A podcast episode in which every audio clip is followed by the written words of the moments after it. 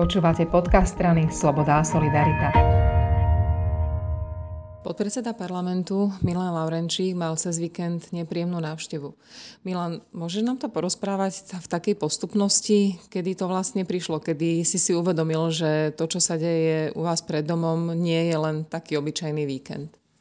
Tak bolo popoludnie, bol som sám v obývačke, som tak oddychoval v nedelu popoludní a zrazu som počul, keďže mám dom tak orientovaný, že vidím na všetky strany, e, susedové psy začali ščekať a videl som nejakých e, ľudí, ktorí tam išli s vlajkami. Najprv som si myslel, že to nejakí ešte e, takí zabludili naši fanúšikovia hokeja, pretože bolo po hokeji, ale videl som, že, že to tak nie je. No títo ľudia prišli pred môj pred môj dom no a tam uh, začali mi vyzváňať uh, na zvonček a uh, vykrikovať a robiť neporiadok.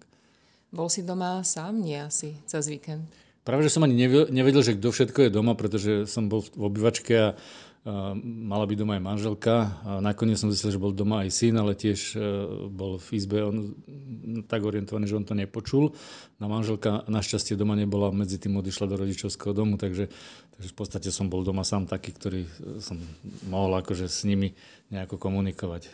A aj si nejak zapriadol rozhovor? To sa asi veľmi nedá, teda ja si tak myslím. No e, hneď e, mal som taký pokyn aj od môjho e, šoféra, ktorý je zároveň ochrankárom, aby som, keď sa niečo takéto udeje, aby som mu dal vedieť, tak on mi vyslovene zakázal, aby som nevychádzal k ním, aby som ich neprovokoval, pretože oni to natáčajú, robia rôzne situácie pri tom, ktoré môžu byť nepríjemné, takže ochrankár mi to zakázal, ja som ho jednoducho posluchol.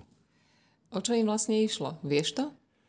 Tak viem to následne z videa, ktoré zverejnili, kde e, teda prišli s vlajkami, s transparentom, s rôznymi rabkačmi, pišťalkami a chceli teda vyjadriť, že som vlastizradca, že som spáchal hrozný zločin a že teda a budem za to nejakým spôsobom postihovaný v budúcnosti a že, som, že sa môžem hambiť a prečo sa takto chovám a takéto veci tam ako rozprávali.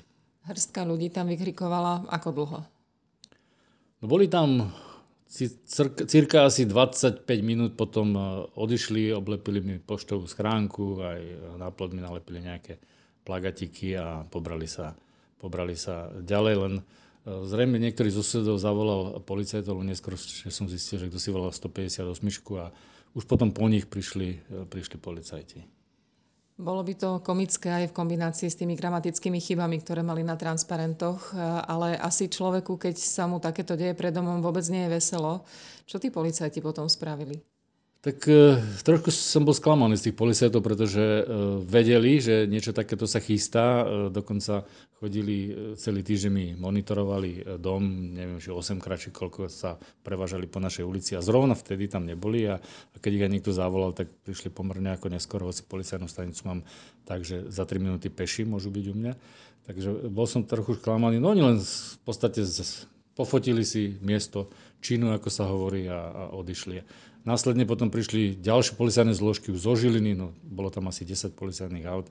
A len sa ma pýtali, že čo sa udialo, tak som to tam porozprával.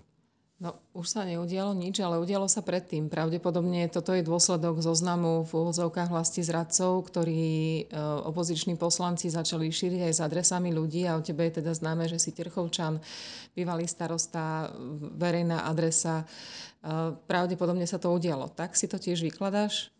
Áno, ja, ja som ako presvedčený, že to je na, to, na základe toho hecovania poslanca Bláhu a uh, videl som aj dokonca bývalého ex-ministra Kaliňáka, ktorý priamo nabadal ľudí, aby prišli, uh, prišli do Terchovej a aby teda mi prejavili, uh, čo si o mne myslia. Takže bolo to určite na základe uh, takýchto nejakých hecovaní a, tí ľudia, to sú takí, si myslím, že takí, trošku je takí pomilení chudáci, ktorí len vykonávajú nejakú nejakú činnosť, oni nevedia, o čom vlastne rozprávali.